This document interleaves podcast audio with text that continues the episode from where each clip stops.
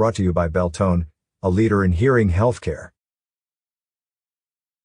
The town of Prescott Valley stands to receive $7.6 million in coronavirus state and local fiscal recovery funds from the American Rescue Plan Act.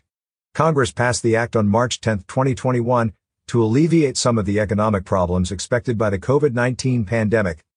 Town staff presented information regarding the eligible local uses of this money at the August 19, 2021, council work study meeting, and on Thursday brought the item back to the council to discuss potential specific uses of approximately $4.6 million.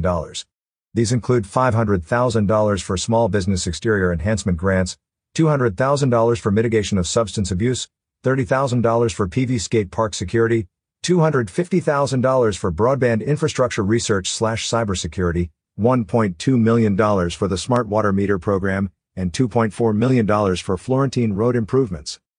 American Rescue Plan Act dollars are held to specific expenditure categories, including supporting public health, addressing negative economic impacts that resulted from COVID-19, replacing lost public sector revenue, providing premium pay for essential workers, and investing in water, sewer, and broadband infrastructure.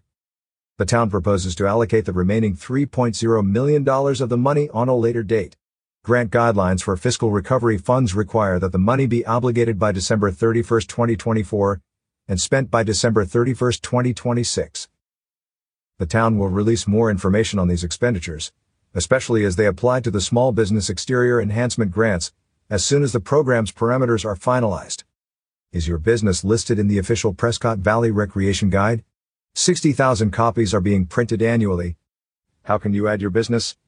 Call 928-257-4177 or email info at talkingglass.media or fill out the format.